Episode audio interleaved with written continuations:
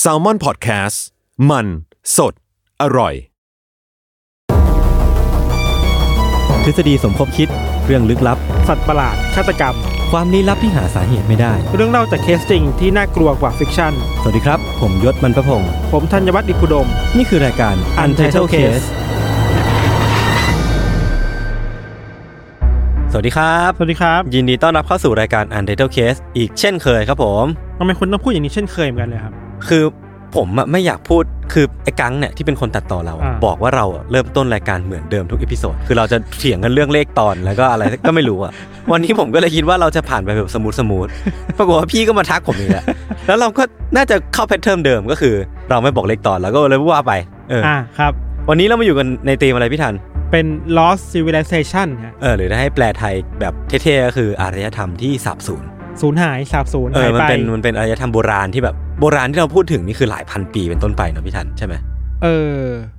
แล้วเวลาเราพูดถึงเรื่องอารยธรรมอะ อืมอืมอืม เราจะนึกถึงอารมณ์แบบ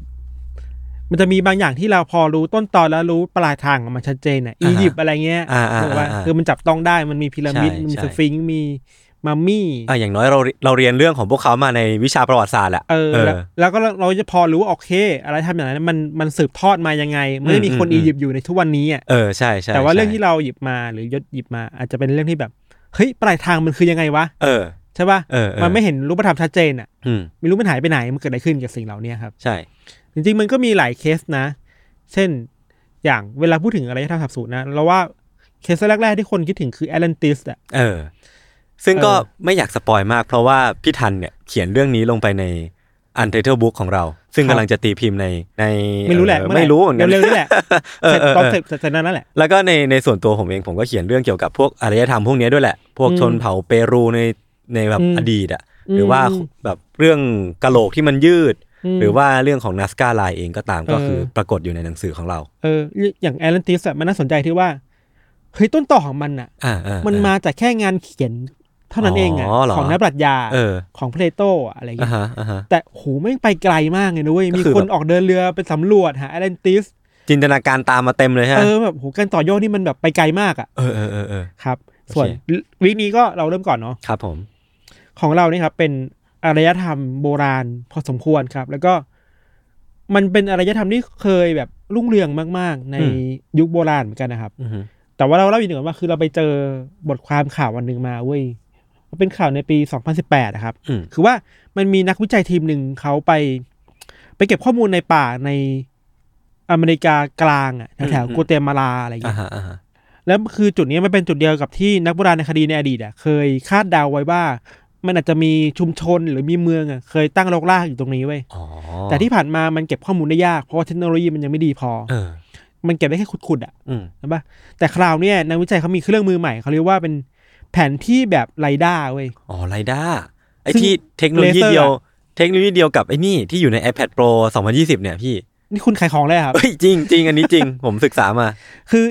คร่าวๆคือว่ามันเป็นเทคนิคที่ใช้แสงเลเซอร์อะ เออ เข้าไปสแกนในโครงสร้างใต้ดินน่ะ อือหือ หรือว่าที่ที่มีต้นไม้ทับอยู่ มีพุ่มไม้ทับอยู่อ่ะ อืม ซึ่งแบบเดิมอ่ะมันไม่สามารถวิเคราะห์ได้ อือหือ แต่เนี่ยพอเลเซอร์มันเข้าไปวิเคราะห์มันรู้เลยว่าในอดีตอะโครงสร้างตรงนั้นนะมันเคยมีอะไรอยู่บ้างอะ อ๋อ มันเคยเป็นอะไรบ้างอะไรเงี้ย เออเออเออ แล้วสิ่งที่นักวิจัยเขาเจอคือว่าเฮ้ยเขาไปเจอว่ามันมีมนุษย์ที่มาตั้งรกรากที่นี่จริง ๆ แหละ อือหือ แล้วตรงนั้นเนี่ยมันเคยมีการขุดคลองขนาดใหญ่มากอะ เออเออเออ แล้วขุดคลองแบบไม่ได้แค่ทำทั่วไปนะ ขุดคลองแบบเป็นทิศทางอ่ะ อ่ะ คือควบคุมทางน้ำอะ เออเออเออ จากแม่น้ำเพื่อเข้ามาในเมืองเพื่อทำเกษตรกรรมอ่ะ เอ้ยงี้แปลว่าคลองเนี่ยมันคือหลักฐานทางอารยธรรมอย่างหนึ่งเนาะ เออเกษตรกรรมน้ำอ่ะ เออเออ ว่า เออ เอ้ยเวลาเราพูดถึงอารยธรรมเราคิดว่าน้ำสำคัญอ่ะ ใช่ใช่ใช่ ชีวิตมนุษย์มันอยู่ด้วยน้ำเนาะนอกจากนี้ครับ นอกจากเจอพวกคลองแล้วครับ อืม เขายังไปเจอพวกถนนอ่ะ ครับ การสร้างถนนแบบเป็นเลนอะ อ่าฮะ ทางเดินคนนะครับ เออ ทางเดินเข้าใจว่าเมื่อก่อนเป็นอะไรนะ ให้ม้า อ๋อให้มาให้มา ขี่ม้า ลาก ผ่าน เยเรอ ให้ม้าลากอะไรอย่างเงี้ยครับ รวมถึงมันมีซากที่คิดว่าน่าจะเป็นโครงสร้างของบ้านเรือนอะ อืม กว่าหกหมื่นหลังเว้ ห ย กหมื่นหลัง แล้วมีวังด้วยอ่ะ เฮ้ย นี่มันไม่ใช่แค่เมืองธรรมดาแล้ว เออ อะ นี่มันกี่ปีเนี่ย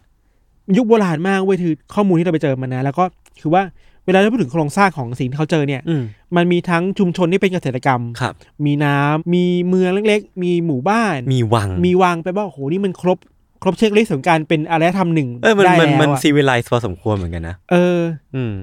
ซึ่งนักวิจัยก็เขาก็วิเคราะห์กันไปมาครับ ฮะ เขาคิดว่า เออว่ะถ้าจากสิ่งที่เราเจอกันเนี่ย มันน่าจะเป็นอารยธรรมที่มีวิวัฒนาการพอสมควร เอออ่ะใช่ใช่ มี ใช่ คอนเนคชันกันพอสมควรอ่ะ ฮะ แล้วเมื่อมาเชื่อมต่อกับข้อมูลที่เรื่องโลเคชัน อืม เรื่องโบราณคดีต่าง ๆ เนี่ย อืม เขาคิดว่าเนี่ยมันคือหนึ่งในเมืองของชาวมายาเว้ย อ๋อชนเผ่ามายัน ไม่รู้ต้องเรียกมายาหรือเอยมาา อไม่แน่ใจเหมือนกัน เรียกมายาแล้วกัน เออ เออ ชัวร์กว่า ชัวร์กว่าครับ คือ ครับ ว่าเป็นอาณาจักรหนึ่งของชาวมายา อืม คือชาวมายาเป็นอาณาจักรที่เคยเคยยิ่งใหญ่มากในอดีตอะ เออเออ เคยอยู่ในอเมริกากลางอ่ะ เรียกได้ว่าชื่อเนี่ยคุ้นหูเราแน่นอน เออ แต่เราก็ไม่เคยรู้มาก่อนว่ามีอะไรแบบนี้อะ อ่าใช่ แล้วมันมีอีกการค้นพบหลายอย่างนะเว้ย อืม เช่นเมื่อเมื่อสองสามปีที่ผ่านมาเหมือนกัน อ่าฮะ มันมีนักวิจัยที่ไปดำน้ำใต้พีระมิดของชาวมายันอะ เออเออเออหมือนคย เวลาเราพูดถึงชาว ไยินข่ มายันจะมีพีระมิดอ่ะ เออใช่ ที่เป็นสถานที่ไว้บวงสรวงสิ่งศักดิ์สิทธิ์ต่างๆครับ ครับ คือเวลาพูดถึงพีระมิดเราคิดว่ามันต้องมีสิ่งสำคัญอยู่ข้างในใช่ป่ะ อืม แต่นักวิจัยไปเจอว่ามันมีถ้ำใต้น้ำอยู่ เออ ใต้พีระมิดอ่ะ โอ้โห แล้วเขาดำไปแบบตามห้องต่างๆอะ เออ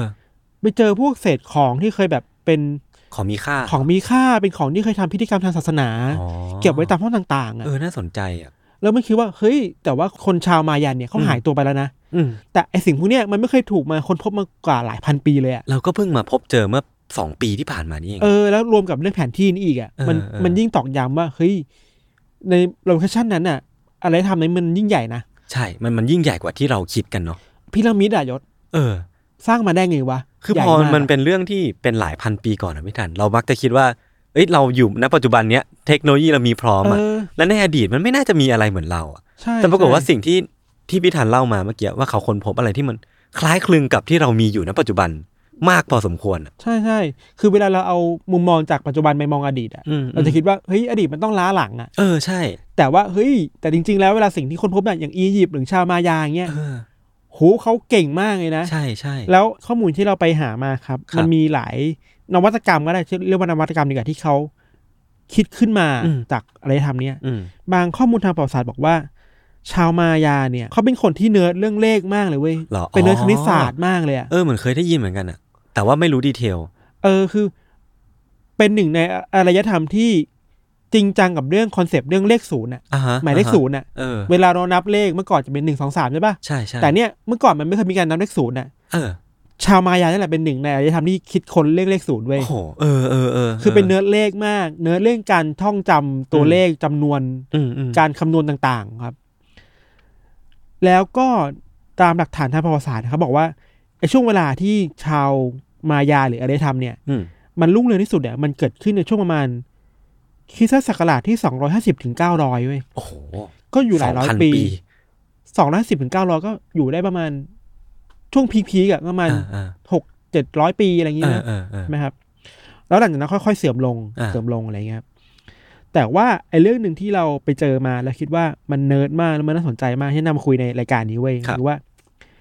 หนึ่งในสิ่งที่ชาวมายาคิดค้นนั่นคือระบบปฏิทินของตัวเองอะ อ่าปฏิทินมายา เออ เออ เคยได้ยินข่าวว่าโลกจะแตกอะ ใช่ใช่ มันจะข่าวมันข่าวมาจากชาวมายาแหละ ไอ้สองพันสิบสองด้วยป่ะพี่ทัน เขาบอกว่า มิถุนายนที่ผ่านมา เออ เราจะแตกเว้ย เออยี่ยี่สิบเอ็ดป่ะ ตอนแรกยี่สิบเอ็ดบอกเลื่อนมายี่สิบสามยี่สิบเจ็ด ได้แหละ แบบคำนวณ เออ ผิดจริงก็ไม่แตกหรอก เอ้ยหรือว่า หรือว่าจะแตกหรอ เออ หรือเรา หรือ แต ว่า กหรือเรามันแตกกันแล้วว่าเราไม่รู้ตัววะ เออเราอยู่ในโลกเสมือนอยู่ในอีก อีกความเป็นไปได้หนึ่ง กลับมาครับ คืคอรับ ว่าไอ้ระบบปฏิทินของชาวมายาเนี่ยครับ อืม มันมีมันมีหลายระบบแหละหนึ่งในระบบหนึ่งอ่ะเขาคิดค้นขึ้นมาคือเขาเรียกว่าบักตุนเว้ย อืมอืม B A K T U N ฮะ บักตุนเนี่ยมันเป็นชื่อเรียกของยุคสมัยของชาวมายา อ๋อ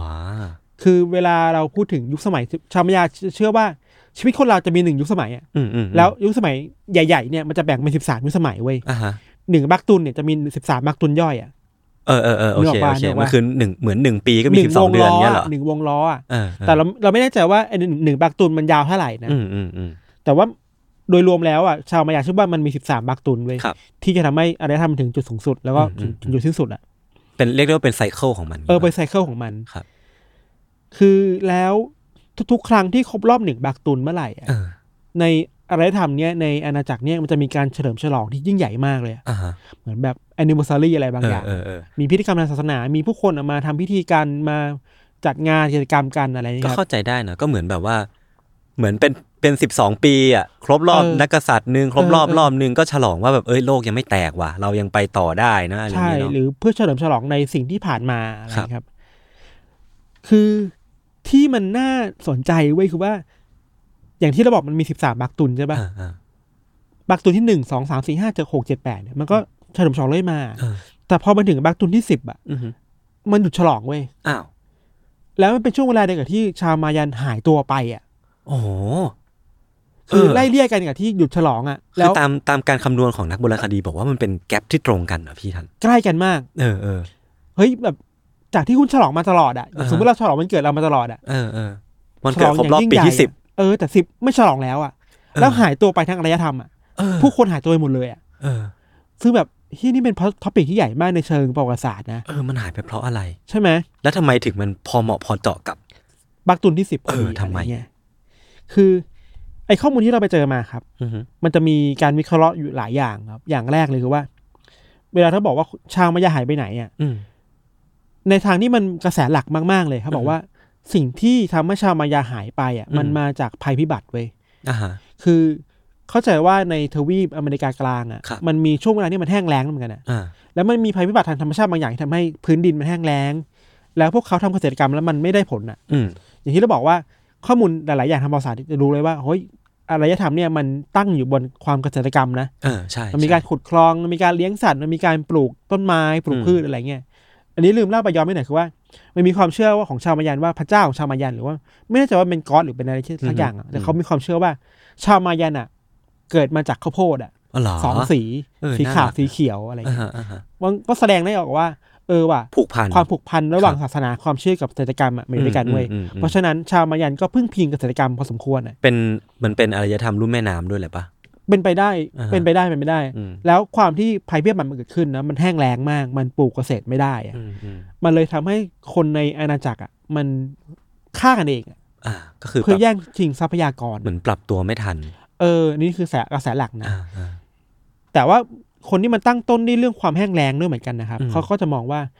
บางทีมันอาจจะไม่ได้สู้เองหรอก อืม อาจจะเป็นการหนีออกไปจากที่ตัวเองอ่ะ า เพื่อไปตั้งถิ่นฐานในที่อื่นน่ะ อ่าฮะ เพื่อไปตามหาที่ที่มันสามารถปลูกเกษตรกรรมได้มากกว่านี้ อ่า ที่มันสมบูรณ์มากกว่านี้ที่จะรอดชีวิตได้ครับ นี่แปลว่าถ้าสมมติว่ามาทฤษฎีนี้ก็คือชนเผ่ามายันก็ไม่ได้หายไปไหนหรอก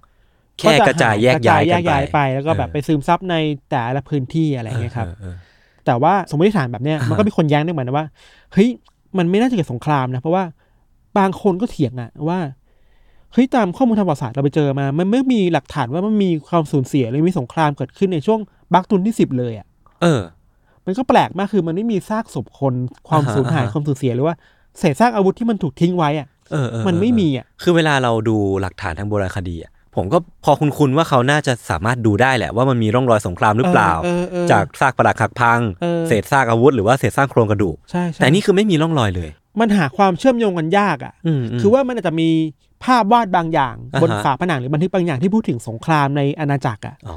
หรือ สงคราม สงคราม ระหว่างอาณาจักร หรือสงครามมันมีทั้งสงครามภายใน อ่า ในมายาด้วยกันเอง อ่า อย่างเมืองนี้สู้เมืองนี้เพื่อแย่งชิงกำเมืองกันอะไรเงี้ อ่าย อ่าร วมถึงสงครามกับอาณาจักรอื่นๆอ่ะ ครับ แต่มันไม่สามารถระบุได้เว้ยว่า ไอเนี่ยมันคือสาเหตุจริง ๆ หรือเปล่าที่ทำให้คนมันสูญหายไป อืมมันไม่ได้ยิ่งใหญ่ขนาดนั้น แล้วมันต้องเป็น total war ขนาดไหนวะที่ทำให้ค นั่ น นดิ ทางอารยธรรมมันหายไปเพราะสงครามอ่ะ อย่างที่พี่ทันพูดมันคือหกหมื่นหลังปะ เออ บ้านหกหมื่น เป็นล้านคนได้ด้วยซ้ำมั้งนะ น่าจะเออก็เป็นไปได้ เป็นไปได้ หลัก เนอะ หลักแสนละ เออ ซึ่ง อ่ะสมมติคนหลักแสนนะอย่าง อืม น้อยๆคนหลักแสนหายไปอ่ะ สมมติมันเป็นสงครามกันมันต้องมีคนชนะสิ ใช่ แล้วคนชนะหายไปไหนอะ นั่นดิ อันนี้มันคือ mass extinction เหมือนกันเนาะ เออ เออ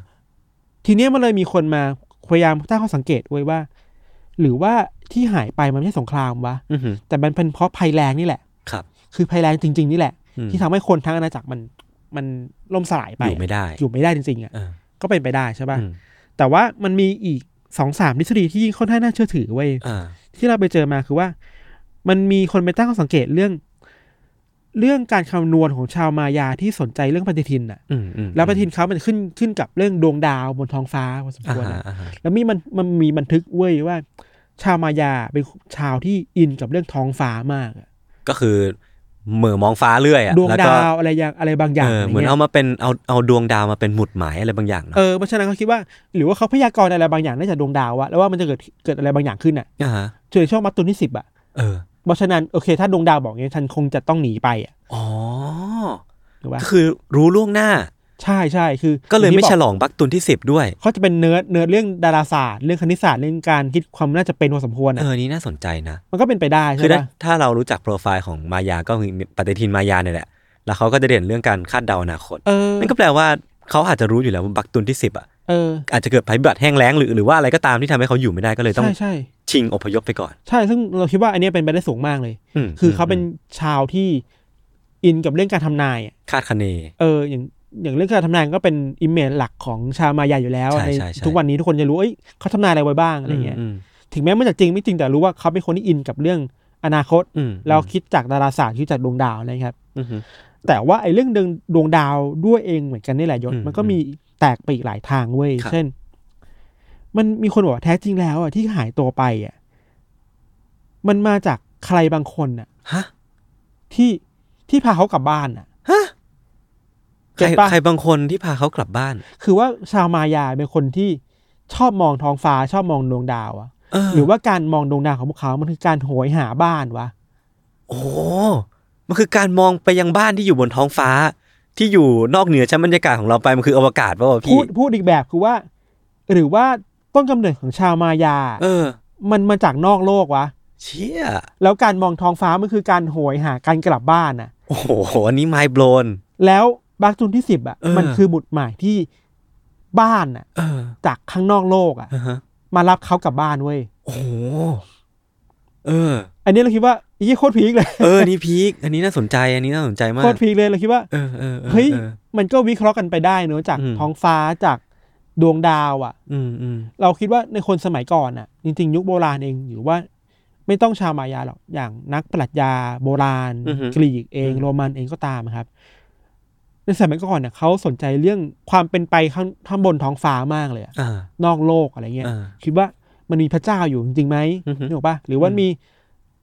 มันมีสิ่งบางอย่างที่มันกำหนดชะตากรรมมนุษย์อยู่อะ อ่านั่นก็คือดวงดาว ดวงดาว สิ่งที่เขาไม่รู้ หรือว่า คืะ มันมีอำนาจอะไรบางอย่างที่เหนืออยู่แล้วมันอยู่ตรงนั้นอะ เออเออ เราคิดว่าเอออะคนโบราณเขาอินอะไรแบบนี้แหละ อ่าฮะ เวลามันจะหาคำตอบ มันตั้งคำถาม มันตั้งคำถามจะเรื่องแบบเนี้ย อืม ว่าเอ้ยข้างนอกโลกคืออะไรอะไรอย่างเงี้ยครับ อืมอืม แต่อันเนี้ยเราคิดว่ามันก็พีคในในแง่ความเป็นประวัติศาสตร์โบราณคดีถูกป่ะ เออ แต่แม่งก็มีคนต่อยอดด้วย โอ้โห ไอการต่อยอดเนี่ยแหละ ไม่มีคนต่อยอดจากไอ้ทฤษฎีเรื่องการโหยหาบ้านใน เออ ข้างน เอ อ อก ครับ เฮ้ยมันบอกว่าทุกคนไม่ต้องคิดอะไรมากเลยเว้ย อ่าฮะ มันชัดเจนอยู่แล้วว่าการโหยหาข้างนอกบ้านอ่ะ อืม มันหรือแล้วการหายตัวไปแบบไร้ร่องรอยแบบเนี้ยแม่งคือฝีมือของมนุษย์ต่างดาวเว้ย เออ ก็คือไปชัดยิ่งกว่าดวงดาว เอออ อะไรก็ตาม คือบอกไปเลยว่าเป็นฝีมือของ คือแม่ง ษ มี ย์ คน ต่งด บอกว่า คุณไม่ต้องพูดอ้อมๆหรอก เออ เออการ เออ โหยหาบ้านอะไรมันไม่ใช่หรอกคุณไปฏิเสร็จใช่ไหมว่ามันไม่มีเอเลี่ยนอยู่บนโลกใบนี้ เออ อันนี้คือเอ็กซ์ตรีมนะ เอ็กซ์ตรีมว่าแบบ เอ้ย มนุษย์ต่างดาวมีจริง แล้วก็หลักฐานการมีอยู่ของมนุษย์ต่างดาวคือการหายตัวไปของชาวชนเผ่ามายา เออแล้วคือ ไอ้พวกนั้นทฤษฎีสมคบคิดอ่ะ เออ มันก็อินเลยแบบนี้ใช่ป่ะ ใช่ใช่ แล้วจะแบบ มันชอบมีความคิดว่า นอกจากมายาแล้วอ่ะอียิปต์ก็มาจากเอเลี่ยนอ่ะ เออปิรามิด พีระมิดก็เอเลี่ยนสร้างอะไร อื เงี้ย ม เลยคิดว่าไอ้พวกนี้แม่งปั่นไปหน่อยเว้ย เออเออเออเออ แต่ว่า มันก็มันก็คิดว่าคิดว่ามันสอดรับกับความความเอเลี่ยนอ่ะ อืม หรือว่าเวลาเราคุยกันตลอดในรายการเนี้ยว่า ไม่ว่าอะไรก็ตามเนี่ยหาสาเหตุไม่ได้อะ เอเลี่ยน แม่งจะโท จะ ษเอ มา เลี่ยน ด้วย เออ อันนี้ก็จริงนะ หรือการหายตัวไปของอะไรบางอย่างที่มันแบบหายหายแบบไร้ร่องรอยไปเลยอ่ะ เออ มันจะเป็นฝีมือของเอเลี่ยนด้วย เสมออ่ะ แล้วแม่งก็ไม่ไม่ละทิ้งกับชาวมายาด้วยเหมือนกันอ่ะ อืม คือแบบไอ้พวกนี้มันก็แบบโอเคแหละมึงหายไปใช่ไหมอันเดี๋ยวกูบอกให้เอเลี่ยนเอาไป เออเออเออเออ แต่ก็มันก็คิดว่ามันก็ง่ายไปหน่อยปะวะ คือมันมันมันมันดูน่าสนุกเพราะว่าชนเผ่ามายาอย่างที่พี่ธันพูดอะคือเขาชอบเหมือมองท้องฟ้าเนาะ เออ อันนี้ก็จากหลักฐานนะ เออ คือมันก็เลยเชื่อมโยงกันแบบพิลึกอะ เออ การเหมือนมองท้องฟ้าคือการโหยหาคิดถึงบ้าน เออ แล้วบ้านที่ว่านั้นคือบ้านที่อยู่นอกดวงดาว เออแล้วไอ้พวกทฤษฎีสมคิดว่า มันจะใช้บ้านเนี่ยนะมันคือ ต่างดาวมันคือเอเลี่ยนไงอะไร เออ เงี้ยเออ ก็เออเรื่องของมึงเถอะครับ น่าสน ใจ แต่ว่าเวลาเราพูดถึงไออะไรบางอย่างนอกโลกอะครับ อืม ยศกับอะไรทางโบราณนะครับ มันไม่ได้มีแค่มายาอย่างเดียวอะ อือหือ อียิปต์เองมันก็มีบางทฤษฎีที่มันคุยเรื่องนี้เยอะเหมือนกัน อืมนะอืมอืมอืม มันจะมีรายการหนึ่งในช่อง History Channel อะ อ่าฮะ ชื่อว่า Asian Alien เว้ย เออ ไม่เคยได้ยิ เราแนะนำให้คนไปดูใน YouTube จริงเหรอ คือมันเคยมีมีมว่า ช่องฮิสโตรี อ๋อไอ้มีมแบบว่ามีมของฝรั่งคนหนึ่งปะ เออ อ๋อนึกอะไรนึกอะไร หรือว่ามันมีอีกมีมหนึ่งที่แบบเป็นช่องฮิสโตรีแบบว่ากลางวันพูดเรื่องประวัติศาสตร์กลางคืนบอกทุกอย่างมาจากเอเลี่ยน คือกลางวันมึงจริงจังเมื่อไหร่กลางกลางคืนมึงปั่นมากเลยนะช่องนี้อะไรเงี้ย เออเออ ไอช่องนี้มันมีรายการเนี่ยเอเชียนเอเลียนจะพูดถึงเรื่องอะอย่างที่ยศเคยเล่าอ่ะ อืม แบบทฤษฎีนู่นนี่นั่น แล้วก็อียิปต์มาจากอะไร อืม ฟาโรห์บางองค์เป็นเอเลี่ยนหรือเปล่า เออเป็นมนุษย์กิ้งก่าเปล่า อะไรเงี้ยแต่คิดว่า เออ มันก็ฟังเอาบันเทิงได้แหละ แต่ อืม ถ้าจะอยู่บนฐานความจริงครับเลยคิดว่าการมองอารยธรรมอ่ะที่หายไปอ่ะ เอออืม เลยคิดว่ามันมีสิ่งต้องคุยอยู่สองสามอย่างอย่างแรกคือ เวลาที่บอกเวลาบอกอารยธรรมมันหายไปอ่ะ อืม มันคงไม่ได้หายไปแบบคอมพิวลี่นะ อ่ะ มันมันทิ้งอะไรบางอย่างไว้ด้วย ครับ แหละ อืมอืม เช่นความเชื่อบางอย่าง อือฮึ ของท้องถิ่นนั้นๆ อะไรเงี้ย อืม ในสกู๊ปของเข้าใจว่าเป็น National Geographic มั้งนะ อืม เขาก็บอกว่า จริง ๆ แล้วอ่ะคนในทวีปอเมริกากลาง หรือแม้แต่ อ่าฮะ อเมริกาใต้ เองอ่ะก็สืบเชื้อสายมาจากบรรพบุมารุษยา ที่เป็นมายาเยอะเหมือนกันนะ อื มันก็แปลว่ามายาไม่ได้หายไปไหนขนาดนั้นหรอก อืมอืม คนอาจจะหายไปแต่ว่าพิธีการความเชื่อบางอย่าง มันก็ตกทอดมา มันก็มีบางคนที่มีบางคนที่พยายามสืบทอดพฤติกรรมอะของชาวมายามาอยู่ด้วย อืมอืม หรือว่ามีคนที่พยายามจะขุดคุยหาโค้ดลับอะไรบางอย่างที่ซ่อนอยู่ในปฏิทินของชาวมายา อืม ว่าการทำนายต่างๆ มันเป็นไปได้แค่ไหนอะไร แล้วมันก็ยังคงเป็นท็อปิกที่มีคนพูดถึงเยอะอยู่ในปัจจุบัน เออเวลาพูดถึงว่าโลกแตกอะ เออ อย่างแรกคือมายาพูดว่าอย่างนี้ เออเอออ้าม าง ยา อิ เคย ง พูด มา เอออะไรเงี้ยแต่คิดว่า อืม มันก็เชื่อได้บ้าง เชื่อไม่ได้บ้าง อืม บางทีเราคิดว่าเวลาจะพูดถึงวันโลกแตกตามคำทำนายของอารยธรรมโบราณนะครับ อืม มันมันต้องเผื่อใจไว้หน่อยแหละ ว่าจริงไม่จริง จริงไม่ ก็ จริงแล้วบางทีแต่เข้าใจได้นะว่าในอดีตอะมนุษย์มันหมกมุ่นกับการคำนวณการมองอนาคตพอสมควรอะ อืม มองมองท้องฟ้าอย่างที่เราบอกมอง อือฮึ ดวงดาวอย่างที่เราบอกเพราะฉะนั้นเขาคำนวณจากสิ่งเหล่านั้นอะ อืม มันก็เป็นศาสตร์แบบหนึ่งที่น่าสนใจ อืม ด้วยเหมือนกันนะครับ ครับ อีกเรื่องหนึ่งเรื่องสุดท้ายคือคิดว่ามันมีอันหนึงเว้ยไม่รู้มันเป็นแนะนำไม่ได้ไหมมันเป็นหนังเรื่องหนึ่งเว้ยที่แม่งพูดถึงอะไรทำชาวม ายา อ่าฮะ ดีมาก ชื่อว่า มันจำชื่อไม่ได้อ่ะมันมันเป็นหนังแนวสยองขวัญเว้ ทู ย มเรเดอร์หรือเปล่า เอออินดิน่าโจอะไรเยอะ เออ ไม่มันเป็นหนังจำชื่อไม่ได้ มันเป็นหนังเราเพิ่งนึกออก มันเป็นหนังที่แบบเอามีนักท่องเที่ยวกลุ่มหนึ่งอะไปในพีระมิดในอเมริกากลางอะแล้ว อืม ลงมาไม่ได้เว้ย อืม แล้วแบบไปเจอว่าในพีระมิดอะแม่งมีแบบอะไรลึกลับอยู่มากอะ อ่าฮะ คือไปอยู่บนพีระมิดอะ เออ แต่ไม่มีผีนะคือแบบ อ่า มันมีสัตว์อะไรบางอย่าง มันมีพืชกินคนอะไรบางอย่างอยู่ในนั้นอะ เออเออ เราคิดว่าเออว่ะเวลาเราพูดถึงอะไรทางโบราณเนี่ยคนจะนึกถึงภาพแบบเนี้ย ใช่ มันคือความ ความป่าเถื่อนความน่ากลัว เออ ความพิธีกรรมบูชายันน่ะ อืม แต่ว่าต้องเน้นว่ามันคือแค่แง่มุมแค่แง่มุมเดียวของอารยธรรมนั้นนะ ใช่ใช่ บางที ใช่ มันมีนวัตกรรมหลาย ๆ อย่างที่เราบอกคอนเซปต์เรื่องการคิดเลขศูนย์ อ่าใช่ คอนเซปต์เรื่องการคำนวณดาราศาสตร์ เออ การมองดวงดาว มันก็เป็นแง่มุมที่ดีที่น่าสนใจที่เราศึกษาเขาด้วยเหมือนกันนะ เออดีอย่างรากฐานของภาษาเองเฮโรกริฟิก หรือว่า เออ ภาพวาดฝาผนังอะไรเงี้ยมันก็ล้วนมาจากโบราณทั้งสิ้น เอ เนาะ อจะเวลาบอกว่าโบราณคือตากบาดเถื่อนมันก็ไม่เสมอไปอ่ะ มมันก็มีความซีวิไลซ์ในนั้นเหมือนกันเนาะ เออเวลาพูดถึง civilization อ่ะมันมา เออ จากคำว่า civilize อ่ะ ใช่ใช่ อารยธรรมนี่มันมีความรุ่งเรืองมี อืม ความงอกงามประมาณหนึ่งครับ อืมอืม ก็ประมาณนี้ครับ โอเคครับ ครับเรื่องของเราก็ประมาณนี้ครับ เดี๋ยวพักฟังโฆษณากันสักครู่นะครับ แล้วกลับมาฟังเรื่องของยศต่อในเบรกหน้าครับ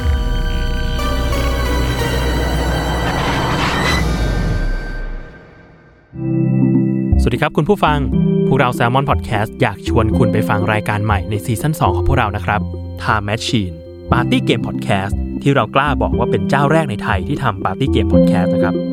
รายการนี้จะพาคุณและเพื่อนๆ ไปถ่ายคำถามง่ายๆ เกี่ยวกับไทม์ไลน์ของทุกเรื่องในโลก ว่าคุณรู้ไหมว่าข้อกอขอคอเนี่ยอะไรเกิดก่อน ผมขอแนะนำว่าให้ฟังในช่วงเวลาปาร์ตี้หรือโมเมนต์ที่รวมกลุ่มเพื่อนกันนะครับ สามารถติดตามรายการนี้ได้ทุกวัน เพียงเซิร์ชว่า Time Machine ในทุกช่องทางที่คุณฟังพอดแคสต์ครับ Time Machine Party Game Podcast คุณรู้ไหม อะไรเกิดก่อน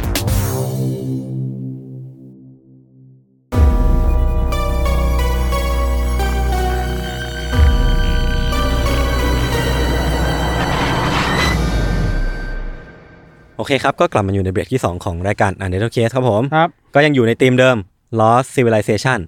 คือของพี่ทันน่ะพูดเรื่องชนเผ่ามายาเนาะ ซึ่งผมก็ไม่แน่ใจว่าตัวไทม์ไลน์มันทับซ้อนกับเรื่องที่ผมจะเล่าหรือเปล่า คือของผมอะมันเป็นเรื่องที่เกิดขึ้นเมื่อหลายพันปีก่อนแล้วอ่ะพี่ เออ หลักสองสามพันปีเลยอ่ะ คือมันเป็นช่วงเวลาประมาณหนึ่งพันสองร้อยเจ็ดสิบหกปี ถึงหนึ่งพันหนึ่งร้อยเจ็ดสิบแปดปีก่อนคริสตศักราชอีกอะพี่ เออ คือแบบว่าบีซีอ่ะ มันมีชนเผ่าหนึ่งครับที่แบบ ไล่ทำสงครามกับชนเผ่าต่างๆ ในลุ่มแม่น้ำเมดิเตอร์เรเนียนอย่างดุเดือดอะแล้วก็มีหลักฐานการสู้รบ การปรากฏตัวไปบุกรุกชนเผ่าต่างๆ อย่างเยอะแยะมากมายอะพี่ มีปรากฏตัวในบันทึกของภาษาหรือว่าภาพวาดอะไรเงี้ยพี่ อ่าอ่า แต่ว่าจริงๆ แล้วในดีเทลของมันอะมันมีความลึกลับอะไรบางอย่างผมก็เลยตัดสินใจ หยิบเรื่องของชนเผ่าเนี้ยมาเล่าในตอนนี้ เป็นสายจู่โจมเหรอ ใช่เป็นสายบุก สายบวก เออเวลาเวลาสมมติว่าใครเล่นการ์ดยูกิอะอยากที่จะให้นึกภาพบรรยากาศ อ่า อียิปต์อะในตอนนั้นอะ อ่าอ่าอ่าอ่า ไปควบคู่กันกับตอนที่ผมเล่าแล้วกัน อ่า จะได้นึกภาพออกเออ อียิปต์โบราณสมัยมีฟาโรงฟาโรห์ ใช่ใช่ใช่คือชนเผ่าที่ผมกำลังจะเล่าเนี่ยครับพวกเขาเนี่ยอย่างที่บอกไปว่าเขาชอบสู้รบมากก็คือ เป็นชนเผ่าที่มีซิกเนเจอร์ในการสู้รบอะทำสงครามอะโดยที่พวกเขาเนี่ยมุ่งเป้าไปที่อียิปต์โบราณมากเป็นพิเศษ แล้วก็นอกจากนั้นก็มีอาณาจักรอื่นๆ อย่างเช่น จักรวรรดิฮิตไทต์หรือว่าลีแวนแล้วก็อีกเยอะแยะ ซึ่งมันเป็นจักรวรรดิในลุ่มแม่น้ำเดียวกันหมดเลยเมดิเตอร์เรเนียน อ่า ก็คือเป็นอาณาจักรที่แบบที่โดดเด่นขึ้นมา ในบันทึกของชาวอียิปต์อะครับ ซึ่งเป็นศัตรูตัวฉกาจของไอ้ชนเผ่าเนี้แหละ บอกว่าพวกเขาเหล่าเนี้ยเดินทางมุ่งหน้ามาจากทะเล ด้วยเรือของพวกเขา แล้วก็แข็งแกร่งมากเสียจนไม่มีใครต้านทานเอาไว้ได้อะพี่ เหี้ย เออแล้วก็ชาวอียิปต์เนี่ยขนานนามพวกเขาว่า sea people หรือว่าคนจากทะเลอะ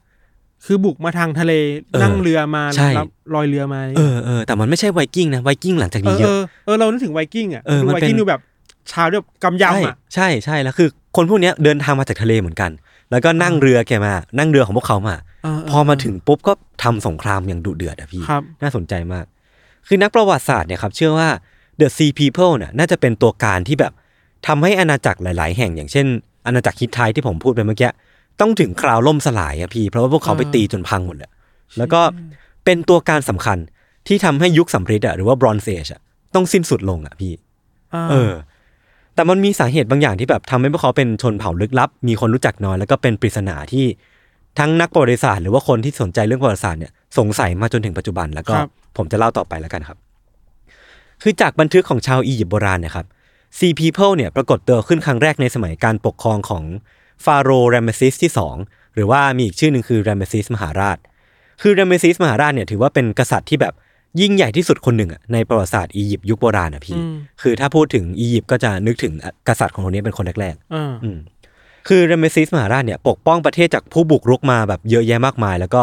ทำการติดต่อการค้ากับพื้นที่อื่นๆ จนอาณาจักรอียิปต์รุ่งเรืองในอดีต ซึ่งในช่วงแรกที่เรเมซิสมหาราชเนี่ยขึ้นครองราชย์เนี่ยครับ อียิปต์เนี่ยมีอาณาจักรฮิตไทต์เป็นตัวคู่แข่งสำคัญในการยึดครองพื้นที่การค้าแห่งหนึ่งที่ชื่อว่ากาเดช อ่า เหมือนไม่ลงรอยกันจนกระทั่งต้องทำสงครามเพื่อชิงชิงพื้นที่ตรงนั้นกันนะครับ อ่า ซึ่งในบันทึกเนี่ยบอกว่าอียิปต์เนี่ยมีชายเหนือฮิตไทต์แต่ว่าในตัวดีเทลนะพี่มันมีการกล่าวถึงชนเผ่าหนึ่งที่มีชื่อว่า The Sea People ซึ่งเป็นครั้งแรกในประวัติศาสตร์ที่มีการเมนชั่นถึง The Sea People นะ อืม คือเขาบอกว่า The Sea People เนี่ยไปจับมือร่วมกับฮิตไทต์ในการต่อต้านอียิปต์เพื่อยึดครองกับไอ้ไอ้พื้นที่ตรงนี้อะพี่ ผมเป็นการเมืองมากเลยนะ เออ คือมันกลายเป็นว่าทั้งสองชนเผ่าเนี่ยจับมือกันเพื่อต่อต้านอาณาจักรเดียวซึ่งก็คืออียิปต์ ครับ แต่สุดท้ายอียิปต์ก็เป็นฝ่ายเอาชนะไปได้ คือในการเมนชั่นถึง Sea People อ่ะพี่ความน่าสนใจของของบันทึกเนี้ยคือ กษัตริย์เรเมซิสเนี่ยเขาไม่ได้เมนชั่น The Sea People ในในแง่ของการเล่าถึงที่มา ว่า The Sea People เป็นชนเผ่าที่มาจากไหน มาจากนู่นมาจากนี้ แต่เป็นการพูดชื่อขึ้นมาเฉยๆอ่ะเหมือนว่าคนในพื้นที่หรือว่าคนที่อ่านบันทึกเนี้ย อืม หรือว่าคนอียิปต์โบราณเนี่ยรู้จักชนเผ่า The Sea People เป็นอย่างดีอ่ะ อ่า รู้จักอยู่แล้วจะไม่จำไม่จำเป็นต้องเล่าถึงที่มา า เออ เออ แต่ก็เป็นการพูดว่า The Sea People อ่ะเป็นชนเผ่าที่แข็งแกร่งมากๆ แล้วก็น่าเกรงขามมาก า ๆ เออ ต่อมาครับในปีที่ 2 ของการขึ้นครองราชย์เนี่ย มีบันทึกของแรมเซสมหาราชอีกอันหนึ่ง บอกว่าคราวเนี้ยเขาได้ทำการสู้รบกับ Sea People อีกครั้งหนึ่ง คราวเนี้ยเขาล่อพวกมันให้เดินทางเข้ามาในแม่น้ำไนาย ก่อนที่จะใช้แผนการซุ่มโจมตีอย่างชาญฉลาด แล้วก็เอาชนะพวกมันไปได้ จนสามารถเอาเรื่องเนี้ยมาเล่าขานต่อไปได้ในบันทึกแห่งนี้ ซึ่งมันก็เรื่องราวมันก็เหมือนจะจบอะพี่ซีเพลก็พ่ายแพ้ติดต่อกันสองครั้ง อืม แต่ปรากฏว่า พอยุคของเรเมซิสมหาราชอะหมดไป เปลี่ยนผ่านมาถึงยุคของลูกชายเขา แล้วก็เป็นผู้สืบทอดบัลลังก์ที่มีชื่อว่าฟาโรห์เมเนปธาคือฟาโรห์เมเนปธาเนี่ย ก็ยังคงมีบันทึกที่บอกว่าเขาก็ยังถูกบุกรุกโดยเดอะซีพีเพิลอยู่อะพี่ อ่า คือเดอะซีพีเพิลมันก็ยังไม่ได้ตายจากไปไหน ยังคงรุกรานอาณาจักรอียิปต์อยู่ ดูเป็นแบบทานอสยุคโบราณ เออ มันยังแบบ ไม่ตายอ่ะ ไม่ไม่ยอมแพ้แล้วก็กลับมาอยู่เรื่อยๆอ่ะพี่ อ่า คือในปีที่ห้าของการขึ้นของราชย์ของฟาโรห์เมเนปธาพี่ ครับ มันมีบันทึกอันหนึ่งบอกว่า ชาวลิเบียโบราณเนี่ย ได้จับมือกับเดอะซีพีเพิลในการบุกอียิปต์อีกแล้ว เออ คราวเนี้เดอะซีพีเพิลอ่ะเปลี่ยนจากอาณาจักรฮิตไทต์อะมาจับมือกับชาวลิเบียโบราณ ในการบุกรุกอียิปต์อีกครั้งหนึ่งอ่ะ ดูแบบจงเกลียดจงชังอียิปต์ เออ มากหรือว่าอยากได้อะไรจากอียิปต์พสม ใช่คือ วรนะ คือตอนนั้นน่ะอียิปต์อ่ะก็คือเป็นอาณาจักรที่ยิ่งใหญ่ที่สุดอ่ะ เออ และด้วยสาเหตุอันใดไม่รู้อะซีพีเพิลดู หมก อยา มุ่นหมกมุ่น เออหมกมุ่นกับอียิปต์เหลือเกินอะพี่จนแบบพยายามบุกตีหลายครั้งอะ เอ พี่ อ แล้วก็ในการบุกรุกครั้งเนี้ยกับชาวลิเบียโบราณเนี่ยมันก็มีการอธิบายเพิ่มเติมว่าซีพีเพิลเนี่ยมาจากพื้นที่ที่เขาเรียกว่าเอ็กเควชเทเรชลูกาเชเดนแล้วก็เชกเกเลช คือ คือเป็นภาษาโบราณ แต่ความลึกลับอะไม่ใช่ชื่อเว้ยพี่ไม่ใช่ความพิสดารของชื่ออ อืม ความลึกลับคือณปัจจุบันเนี่ยยังไม่มีนักโบราณคดีหรือว่านักประวัติศาสตร์คนไหนอะ อืม บอกได้ว่าไอ้พื้นที่เหล่าเนี้ยมันอยู่ตรงไหนของโลกอ่ะ มันถึงว่าหาโลเคชั่นไม่เจ เอ อ อ ไปชี้เป้าแมป ใช่ ปิ้งไม่เจอเหรอว่าอยู่หน ไม่มีใครรู้เลยว่าว่าไอ้ชื่อพื้นที่เหล่าเนี้ยมันคือตรงไหนในโลกวะ เชี่ย มันมีเกาะแห่งนี้จริง ๆ หรือเปล่า มันมีชื่อพื้นที่อย่างนี้จริง ๆ หรือเปล่าบนโลกเนี้ยพี่ อ่า ในบันทึกอะครับเขาก็ยังบอกว่า มันไม่สำคัญหรอกพี่ว่าไอ้เสือสีพีโพมันจะมาจากไหนอะคือฟาโรห์เมเนปท่าก็บอกเอาไว้ว่า พวกเขาเนี่ยเป็นศัตรูที่น่าสะพรึงกลัวอย่างมาก แล้วก็ถ้าปราบพวกมันได้อะไม่ว่าจะด้วยวิธีอะไรก็ตามอะ ม ถือว่าเป็นเกียรติอย่างยิ่งอ่ะ แล้วก็ถือเป็นหมุดหมายเป็น achievement ที่สำคัญที่เขาในฐานะฟาโรห์อะจะต้องทำให้ได้เว้ย เป็นมิชชั่นที่ต้องอันล็อก ใช่ใช่เออนี่น่าสนใจมาก อา เลย ชีพ พี่ เมนในชีวิต ใช่ใช่คือต่อจากนั้นนะครับ ดูเหมือนว่าการโจมตีของ Sea People อ่ะจะสร้างความรำคาญให้กับอียิปต์แล้วก็ฟาโรห์เมเนปท่าไม่มากก็น้อยอ่ะมันยังคงมาอยู่เรื่อยๆอ่ะพี่ทำให้วันหนึ่งฟาโรห์เมเนปท่าเนี่ยตัดสินใจทำพิธีขอพร แล้วก็ขอพลังจากพระเจ้าของอียิปต์ในตอนนั้นอ่ะเพื่อนำมาใช้ในการจัดการ Sea People ที่แข็งแกร่งเนี่ยให้หลับจำให้เด็ดขาดแล้วก็ทำให้ชนเผ่ามันหายสาบสูญไปจากโลกนี้เลย อ่า เพราะว่าไม่ไหวแล้วเว้ย มันโจมตีเราบ่อยเหลือเกิน สงครามนั้นนะครับ สงครามที่มันกำลังจะอุบัติขึ้นเนี่ย มันเกิดขึ้นที่บริเวณพีเยอร์ ซึ่งผมไม่แน่ใจว่าอ่านถูกป่ะนะ มันเป็นสงครามที่แบบอียิปต์เนี่ยรวมเอากองกำลังทหารอียิปต์จำนวนมหาศาล ซึ่งมีทั้งทหารราบ ทหารม้า พลธนู แล้วก็อะไรก็ไม่รู้อีกเยอะแยะมากมาย แบบเกณฑ์กำลังชาวบ้านมาสู้รบอะพี่ พุ่งเข้าชาร์จกับชาวลิเบียแล้วก็ซีพีเพิลอะ จนกลายเป็นสงครามครั้งใหญ่ ซึ่งฝั่งอียิปต์เป็นฝ่ายชนะในที่สุด แล้วก็ปกป้องแผ่นดินของตัวเองเอาไว้ได้ซึ่งซึ่งมันมีหลักฐานที่ปรากฏว่าชาวลิเบียแล้วก็ซีพีเพิลเนี่ยตายในสงครามครั้งนั้นไปมากกว่า 6,000 คน ซึ่งเป็นสงครามที่ใหญ่มากๆ แบ่งเป็นยังไงซีพีเขาเยอะไหม ไม่แน่ใจในสัดส่วน แต่ว่าก็น่าจะประมาณหนึงอะพี่ เป็นกำลังหลัก ค อะไรอรึ่ๆย่างเงี้ย เออเป็นกำลังหลักแหละเพราะว่าเขาโหดมากๆ จากจารึกที่วิหารเก็บศพของฟาโรห์เมเนปท่าพี่ เขียนเอาไว้ว่าเขาเนี่ยเป็นผู้ชนะเหนือศัตรูทั้งหลาย ที่หวังจะย่างไกลเข้ามายังดินแดนอียิปต์ไม่ว่าจะเป็นฮิปไทต์อิหร่าน หรือว่าลิเบีย หรือว่าซีพีเพิลเองก็ตาม ก็คือถูกเมนชั่นในวิหารของฟาโรห์เมเนปท่าด้วย แล้วก็เขาเนี่ยเหมือนเหมือนเข้าบันทึกไว้แหละว่าซีพีเพิลเนี่ยน่าจะหายตายจากไปจากโลกใบนี้แล้ว เขาเนี่ยเป็นคนที่กำจัดมันจนเฮี้ยนไปแล้ว อันล็อกแล้วใช่ไหม อันล็อกแล้วคือเหมือนพูดไกลๆว่า เขาทำในสิ่งที่พ่อเขาทำไม่ได้อะเออคือฟาโรห์เดมเดมเมซิสมหาราชทำไม่ได้ แต่เขาทำได้ในยุคของเขา เออ แต่ว่าปรากฏว่าเมื่อยุคสมัยเปลี่ยนผ่านมายังฟาโรห์เรมเซสที่สามอะพี่ซีพีเพิลมันก็ยังกลับมาอีกครั้งจากทะเลอะพี่ ยังคงแบบบุก มาจาก เรือ ไหน ของ วะ เขามา ยังคงเอาเรือของมันมาบุกอียิปต์อีกครั้งหนึ่งอะพี่ นี่ซีพีเขาหรือใครจูวะ เออไม่รู้ เออ แล้วคราวเนี้ยเขามุ่งหน้ามายังพื้นที่กาเดชอีกครั้งหนึ่งอะพี่ ครับ ซึ่งมันเป็นพื้นที่ที่ผมบอกไปตอนแรกว่ามันเป็นพื้นที่การตลาดอะเป็นเหมือนเป็นสามเหลี่ยมทองคำอะอะไรก็ตามที่แบบ ถ้ายึดตรงนี้ได้อะจะทำให้อารยธรรมของตัวเองรุ่งรุ่งเรืองอะ อืม เขาอะมาบุกมาจากทะเลแล้วก็มุ่งหวังจะมายึดพื้นที่กาเดชแล้วก็ทำการยึดได้สำเร็จเว้ยพี่ แล้วก็เป้าหมายต่อไปอะคือการมุ่งหน้าไปยังอียิปต์แล้วก็บุกโจมตีอีกครั้งหนึ่ง คราวนี้มันมายุคสมัยที่สามแล้วนะพี่ คือเราผ่านยุคสมัยมาสองยุคสมัยแล้วอะ ก็ยังอยู่ ยังอยู่ เออ จากบันทึกของฟาโรห์โนเวซีที่สามเนะครับ บอกว่าซีพีเพิลเนี่ยจับมือกับชาวลิเบียอีกครั้งหนึ่ง แล้วก็คราวเนี้ยพกมาด้วยความมั่นใจที่มากกว่าเดิมอีกอะเพราะว่าก่อนหน้าที่จะมาบุกกาเดชหรือว่าก่อนหน้าจะบุกอียิปต์อะพวกเขาอะที่จับมือกับชาวลิเบีย อืม ทำการล่มสลายอาณาจักรฮิตไทต์ไปแล้วอาจจะอาณาจักรหนึ่งอะพี่ อ่าอ่าอ่า บุกมาฮิตไทต์มาแล้วพังมาแล้วอาณาจักรหนึ่ง อ่า และคราวเนี้ยอียิปต์อะเป็นรายต่อไปที่พวกเขากำลังจะมาล่มเว้ย เชี่ย เออ นี่มันแบบมีเก็บแต้มคะแนนในการทำลายอาณาจักร ใช่ วะ ใช่เออน่าสนใจมาก ฝั่งอียิปต์ครับ ก็ไม่นิ่งนอนใจ ฟาโรห์เรเมซิสที่สามเนี่ยก็เหมือนอ่านประวัติของทั้งพ่อของทั้งกษัตริย์องค์กรอะว่าแบบชาวลิเบียกับซีพีเพิลมันโหดร้ายขนาดไหนอะพวกเขาก็เลยไม่ได้วางใจพี่ก็เลยแบบ วางมาตรการแล้วก็ ทรีตซะว่าการบุกมาครั้งเนี้ยของซีพีเพลแล้วก็ชาวลิเบียเนี่ยเป็นภัยอันตรายสำคัญที่สุดครั้งหนึ่งที่อียิปต์เคยเผชิญมา แล้วก็ไม่ใช่เรื่องเล่นๆ อืม คือฟาโรห์รัมเมซิสที่สามนะครับตัดสินใจว่าจะใช้เทคนิคซุ่มโจมตี เขาตั้งกองกำลังดักรอไว้ตามทางที่แบบซีพีเพลจะพุ่งเข้ามาพี่ คือเขาดักรอที่ชายหาด คนที่เขาเอาไว้ดักรอคือพลธนู อ่า เออคือเขาตั้งพลธนูกองกำลังธนูอะติดไว้เต็มเลยนะ แบบว่ารอเมื่อไหร่ก็ตามที่ซีพีเพลเข้ามา อ่า เขาจะสั่งให้พลธนูเหล่าเนี้ยยิงธนูไปที่เรือของพวกเขา ซึ่งเป้าหมายเนี่ยแน่นอนว่าคือเรือเนาะ แต่ว่าฟาโรห์รัมเบซีสที่สามเนี่ยมีอีกแท็กติกหนึ่งคือเขาต้องการที่จะทำให้เรือเหล่านั้นอะซึ่งเป็นอาวุธที่แข็งแกร่งที่สุดของซีบีโพอะ อ่า ล่มสลายไปให้ได้ เขาเลยตัดสินใจใช้เทคนิคธนูไฟเว้ย เชี่ย เออคือเขาจุดไฟให้นักธนูทุกคนอะยิงไปจนเรือนั้นอะล่มสลายเว้ย พอเขาทำลายกองกำลังหลักของซีพีโพสำเร็จอะ า เขาค่อยมุ่งเป้ามาที่ Sea People ที่แบบยกพลขึ้นมาบนบกแล้วอะซึ่งมัน อ่า อ่อนแออะมันไม่ใช่ อ่า ไม่ใช่จุดแข็งของเขาอะ อ่า ทำให้เขาสามารถชนะสงคราม หลายต่อหลายครั้งติดต่อกันจน สามารถเอาชนะ Sea People และชาวลิเบียได้สำเร็จ นี่นี่มันสามก๊กเวอร์ชันอียิปต์ เอ ปะวะ อเออเออใช่ใช่ใช่ กลยุทธ์แบบมีของเบ้งอยู่ปะ เออเออคือช่วงปีที่เขาสามารถปราบ Sea People ได้ได้อย่างเข็ดหลาบเนี่ยพี่ ครับ มันคือช่วงเวลาประมาณ 1,178 ปีก่อนคริสตกาล ครับ เป็นชัยชนะอีกครั้งของของอียิปต์ที่ถูกจารึกไว้ในวิหารของฟาโรห์เรมเซสที่ 3 แล้วก็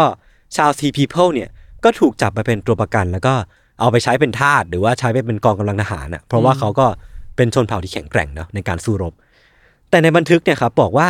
สงครามครั้งเนี้ยทำให้อียิปต์เนี่ยผลาญเงินคงคลังจนเกือบเกลี้ยงอ่ะพี่ จนทำให้ประชาชนในในอารยธรรมแห่งนั้นนะครับ อืม เกิดการประท้วงหยุดงานอะ อืม ซึ่งมันเป็นการประท้วงแรงงานครั้งแรกในประวัติศาสตร์ที่มนุษย์เคยบันทึกไว้อะ โอเค เออคือคือมันก็มีเกร็ดดีเกร็ดเล็กเกร็ดน้อยอย่างเงี้ยเนาะ อ่า หลังจากนั้นนะครับ มันก็ไม่ได้มีการพบจารึกที่บอกว่า Sea People อ่ะมาบุกรุกอียิปต์อีกเลยอ่ะเออ หายไปเลยอ่ะ หายไปเลย หรือพูดได้ถูกจริง ๆ เลยอ่ะครับ คือ Sea People เนี่ย ไม่มาปรากฏตัวบนหน้าประวัติศาสตร์อีกเลยอะหายตัวไปจากประวัติศาสตร์อย่างไร้ร่องรอยแล้วก็หายสาบสูญไปเลย เพราะเพราะความแพ้ครั้งนั้นเหรอ ใช่ เพราะความพ่ายแพ้ครั้งนั้น า เออคือเหมือนสามอารยธรรมสามยุคสมัยถึงจะสามารถปราบไอตัวซีพีเพลเนี่ย ได้อย่างเข็ดหลาบเว้ย มันมันมีแบบหลักฐานเป็นหน้าตาหรือว่า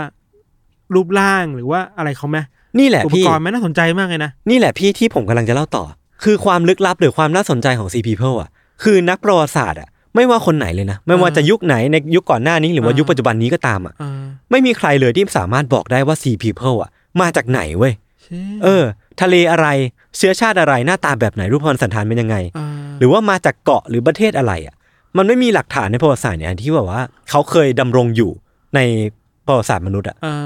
เออไม่มีซากโครงกระดูก ไม่มีอารยธรรมของตัวเอง แค่ ไม่มี แค่ถูกเมนชั่นถึง ถูกต้อง ตามบันทึกว่าเอ้ยนี่คือ sea people นะ เออ คือสิ่งที่ทำให้ผมสามารถเล่าเรื่องของเขาได้อ่ะ คือการปรากฏตัวในฐานะเรื่องราวในบันทึกของอียิปต์อาณาจักรคิดไทยหรือว่าอาณาจักร เอออื่ อื่นๆ ในลุ่มแม่น้ำเดียวกันอ่ะ ยิ่งยิ่งพอมันถูกบันทึกผ่าน บันทึกของหลายๆอาณาจักรอ่ะ เออ มันยิ่งแปลว่ามันมีอยู่จริงแหละ ใช่ แต่ตัวเขาเองอ่ะ ตัวชนเผ่าตัวเอง คื อ่ะ อคือใครว่ามาจากไหนไม่มีใคร เอ รู้ อไม่มีใครรู้ว่าเกาะไหนกันแน่วะคือที่ที่ อ่า ที่แบบชนเผ่าเนี้ยมันออริจิเนตขึ้นมา า เออ น่าสนใจมาก คือตัว Sea People เองอย่างที่บอกไปคือ ไม่มีประวัติศาสตร์เป็นของตัวเอง เป็นเพียงตัวละครที่อยู่ในจารึกของศัตรูที่ตนเองทำสงครามด้วยเท่านั้นเองอะ่ะคือมันเรียกได้ว่าเป็นอีกความลึกลับหนึ่งในประวัติศาสตร์มนุษย์ของมนุษย์เลยก็ว่าได้ ครับ ครับทุกวันเนี้ยเรารู้เพียงแค่ว่าเขาเป็นชนเผ่า เป็นกลุ่มคนหนึ่งที่เดินทางมาจากทะเล แล้วก็สร้างความหวาดกลัวให้กับทุกๆ อาณาจักรในลุ่มแม่น้ำเมดิเตอร์เรเนียน ครับ จนจนแทบทุกอาณาจักรตอนนั้นมีบันทึกที่พูดถึงพวกเขาอะพี่ ในแง่ของความน่ากลัว ความอันตรายแล้วก็ความน่าเกรงขาม า ของเขา อ่า เออ คือทฤษฎีที่มีการพูดถึงนะครับ เชื่อว่า Sea People เนี่ยอาจจะมาจากทางเหนือของยุโรปก็ได้ ซึ่งมันก็เป็นพื้นที่แถบยุโรปในปัจจุบัน ซึ่งอาจจะเป็นชาวฟิลิสตินส์ซึ่งอันเนี้ยมันเป็นทฤษฎีที่แบบคนยอมรับมากที่สุดอะว่า Sea People อาจจะมาจากยุโรปก็ได้ ซึ่งฟิลิสตินเนี่ยไปเป็นชนเผ่าหรือเป็นอารยธรรมที่แบบมีประวัติการต่อสู้ทางความเชื่อกับชาวอิสราเอลโบราณมานาน ซึ่ง อืม อันนี้ผมก็ไม่แน่ใจในความร้อยเปอร์เซ็นเท่าไหร่เนาะ อืม คือคือมันก็ไม่ชัวร์ว่ามันคือ sea people อ่ะ แต่มันเป็นแค่ความหนึ่งในความเป็นไปได้เท่านั้นเนี่ย ครับ คือสำหรับสาเหตุนะครับที่ว่าทำไม sea people เนี่ยต้องล่องเรือจากเกาะของตัวเองอ่ะมาบุกรุกที่ของคนอื่น อืม มาบุกรุกฮิตไทส์มาบุกรุกอียิปต์ อืม หรือว่าอาณาจักรอื่นๆก็ตาม มันยังเป็นความลึกลับอยู่พี่ มันจะเป็นเงื่อนงำอยู่ แต่ความเป็นไปได้อ่ะคือ เขาบอกว่าพื้นที่ที่ซีพีเพิลอยู่อะอาจจะมีภัยพิบัติทางธรรมชาติหนักหนา อาจจะมีพายุอาจจะมีภูเขาไฟ อาจจะมี อ่า แผ่นดินไหว อ่า จนอยู่ไม่ได้ แล้วก็ อ่า ต้องบุกมายังดินแดนที่ห่างไกลเพื่อสร้างอารยธรรมใหม่ให้ตัวเอง อ่ สร้างหาพื้นที่เหมือน เออ ตั้งรกรากใหม่ เออตั้งรกรากใหม่ใช่ใช่ใช่ อ่า แต่ก็ไม่รู้นะ ไปเลือกอียิปต์อ่ะ อียิปต์ เออ ก็คือ เป็นซูเปอร์พาวเวอร์อยู่ เอ ตร อ งนั้นน่ะ ไปเลือกไปเลือกอาจจะทำผิดที่ไปหน่อย บางคนเนี่ยก็เชื่อว่าชาวซีพีเพิลอ่ะอาจจะเป็นชาวเมืองทรอยในตำนานนะพี่ า คือคือเป็นชาวเมืองทรอยในตำนานที่แบบพ่ายแพ้สงครามในอดีต ซึ่งมันเป็นเรื่องราวในตำนานกรีกโบราณอ่ะไม่ได้มีหลักฐานไหนที่บ่งบอกว่าเป็นเรื่องจริง แต่บางคนก็บอกว่าถ้า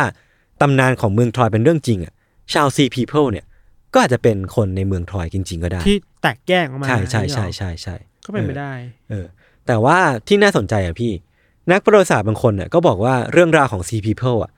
ก็สมควรจะเป็นความลับต่อไปแหละ ก็น่า อ่า จะเป็นความลับต่อไปเรื่อยๆแหละ เพราะว่ามันก็ไม่น่าจะมีหลักฐานไหนที่แบบมาคอนเฟิร์มได้อ่ะ เออ ว่า Sea People คือใคร เขาเดินทางมาทำอะไรที่นี่ อ่า และหน้าตาเขาเป็นยังไง คือ ไม่มีทะหน้าทางก็ไม่มี หน้าตาก็ไม่มี คือคือมีเพียงคร่าวๆอ่ะปรากฏเป็นภาพวาดของชาวอียิปต์เดี๋ยวผมแปะลิงก์ไว้แล้วกันเนาะ ครับ เออ คือเขาอะบอกต่อว่า เราอาจที่จะไม่จำเป็นที่ต้องรู้ความจริงก็ได้ อ่า เพราะว่ามันเป็นอย่างเงี้ยมันก็สนุกดีอะเออ อ่า แล้วก็มันมนุษย์เนี่ยก็มักจะดึงดูดกับเรื่องราวที่มันลึกลับอยู่แล้วอะมันเลยกลายเป็นสาเหตุที่ Sea People ยังเป็นท็อปิกที่คนยังชอบที่จะพูดถึงอยู่เสมอในปัจจุบันเนี่ยพี่ อ่า เออ อียิปต์เราไม่เราเวลาพูดถึงรุ่มแม่น้ำไนายปะนะ อ่าใช่ แถวๆนั้นน่ะ ใช่ใช่ เราไม่แน่ใจมันมีเกาะเยอะขนาดไหนอะ เออผมก็ไม่แน่ ใน ใจ ยุคโบราณจะมีแบบ เออ เมืองอยู่ในริมน้ำหรอ อืม อะไรเงี้ย อืม มันก็พูดยากเนาะ เออ เราเรากลับคิดว่าแบบหนึ่งว่ะเขามีฟังก์ชันเหมือนเป็นทหารรับจ้างประมาณหนึง เออเออเออเออ ใช่ปะ ใช่ใช่น่าสนใจ ทหารรับ เหมือนกันนะ จ้างอะว่าแบบโอเคแหละ ฉันอาจจะเป็นอิสระนะ อืมอืม แต่ว่าถ้าใครจ้างฉันมาให้เงินมาในการไปตีใครอ่ะมาบอกเดี๋ย เอ ว อ ก็จริงนะ เพราะว่าเขาก็ไปจับมือกับฮิตไทย ใช่ไหม จับมือกับลิเบีย ใช่ไหม เออ สมมติทีมไทยหรือ เออ ลิเบียบอกว่าเอ้ยฉันอยากตีอีมากเลย อืม เอ้ย ไปช่วยหน่อย เออ น่าสน เดี๋ ใจ ยวเอาตังค์ นะ มาให้อะไรเงี้ยเป็นท เอ หาร อ รับจ้าง เออ ไปอะไรเงี้ย แต่กลายเป็นตัวเองเป็นอ n o นิมัสอะเป็น เออ อ n o นิมัสไฟเตอร์อะ เออ เป็นชนเผ่าที่เกิดมาเพื่อสู้รบ แต่ไม่มีอารยธรรมเป็นของตัวเองอะ เออ เออ แต่บางทีการต่อสู้ หรือว่าการสู้รบแบบเนี้ยอาจจะเพื่ออยู่รอดก็ได้นะ อืมก็จริง ก็จ เพื่ ริ อง ปากท้อง เออ เพื่ออะไรเงี้ยยุคสมัยนั้นมันสงครามเยอะเนาะ ครับ แต่ก็อยากจะขอแรปอัพตอนนี้ไว้นิดนึงอะพี่ คือทั้งเรื่องของผมแล้วก็เรื่องของพี่ทันอะมันไม่มีทฤษฎีที่แบบตายตัวเนาะ ใช่ มันไม่มีความตายตัวที่อยู่ในเรื่องราวของบริษัทแน่นอนอะ อืม เราไม่สามารถย้อนเวลากลับไปดูได้ว่าจริง ๆ แล้วเมื่อพันปีก่อนสองพันปีก่อนมันเกิดอะไรขึ้นกันแน่ เออ เราเพียงได้แต่ตีความจิ๊กซอว์ต่อจิ๊กซอว์หลักฐานที่เราค้นพบ นักโบราณคดีค้นพบ หรือว่าเรื่องราวที่อยู่ในบันทึกเนี่ย เออ เอาเพียงหมุดเอาเพียงจิ๊กซอว์เหล่านั้นมาไปติดไปต่อกัน กลายเป็น อืม เรื่องราวที่เราคิดว่าน่าจะเป็นไปได้มากที่สุดอะ เออ เออมันมันเลยกลายเป็นว่าศาสตร์เนี้ยก็เป็นอีกศาสตร์หนึ่งที่น่าสนใจมากเหมือนกันเนาะ ใช่ เออ ยิ่งเวลาเราพูดถึงการอ่านประวัติศาสตร์ อืม หรือการ อืมอืม คุยเรื่องประวัติศาสตร์อะ อืม มันต้องตั้งคำถามได้เว้ย ใช่ใช่ใช่ แล้วมันต้องมีทางเลือก เออ ประวัติศาสตร์ทางเลือกอ่ะ เออ นึกปะมันไม่ใช่การทฤษฎีบันป่านหมายถึงว่า มันสามารถแยกกันได้อะเอ้ยฉัน อืม คิดว่า อืม ทฤษฎีนี้ หรือว่าฉันคิดว่าโบราณคดี หรือว่าหลักฐานที่ทางประวัติศาสตร์ มันเจอมันเป็นแบบนี้นะ อืม เอ้ยไอ้เรื่องนี้ไม่เคยเกิดขึ้นในยุคนี้เกิดขึ้นในยุคนั้นหรือเปล่า เออเออ คนนี้ไม่ได้ทำอย่างนั้นนะ อืม อันนี้นะปะ อืมอืม เราคิดว่ามันถกเถียงกันได้เว้ย มันควรจะถกเถียงกันได้ เพราะว่า เออ ไม่มีใครรู้แหละว่ามันเกิดอะไรขึ้นกันแน่แท้จริงร้อยเปอร์เซ็นต์ เออแล้ว เออ ที่สำคัญคือต้องไม่เชื่อว่าประวัติศาสตร์คือความจริงร้อยเปอร์เซ็นต์อ่ะ ถูก ต้อง ขึ้นอยู่กับว่าใครเขียนมันด้วยอะไรเงี้ยเนาะ ด้วยเขียนด้วยประมาณหนึ่งแล้ว สิ่งที่เราอ่านจากเขาเขียนก็เป็นแค่ การตีความ ความจริงชุดหนึ่งอะ อ่าอ่าอ่า หรือ โอเค มันจะ โอ มี เค มันอาจจะมีความจริงชุดอื่น ๆ ที่เรายังไม่ค้นพบก็ได้อะ อืมม อะไรเงี้ยเราคิดว่ามันก็เป็นความสนุกในการติดตามประวัติศาสตร์แหละ อ่าใช่ใช่ใช่ แต่ก็อยู่บนเหตุบนผ ล เออ หน่อยก็ยังดี อย่าไปเชื่อทฤษฎีสมคบคิดมาก ถึงว่าเราจะเป็น คนหนึ่งในคนที่ชักจูงทุกคนเข้าสู่ทฤษฎีสมคบคิดก็ แต่ ตามเนาะ แต่ย้ำว่าเราไม่ได้เป็นคนที่สนับสนุนว่าต้องเชื่อแบบนั้นด้ว อ่าย ใช่ใช่ใช่ แค่ ใช่ คิดว่าโอเคมันมีคนเชื่อแบบนี้ แต่ก็ต้องตั้งคำถามมาแหล้วว่าทำไมมันถึง เออ เชื่อแบบนั้นเพราะมีปัญหาอะไรเกิดขึ้นบ้างอะไร เอ เงี้ย อเอาเป็นความบันเทิงหนึ่งในในในชีวิตที่เราเคร่งเครียดกันมามากพอแล้วกัน เออ เนาะ อย่าไปสารถาชีวิตมากครับ เออใช่ครับ วันนี้เรื่องที่ผมและก็พี่ทันเตรียมมาก็มีประมาณนี้ครับ ติดตาม u n d e r t a Case ต่อได้ในเอพิโซดต่อๆไปทุกช่องทางของ s ม m e r Podcast เช่นเคยครับผม วันนี้ผมและพี่ทันก็ลาไปก่อน สวัสดีครับ สวัสดีครับ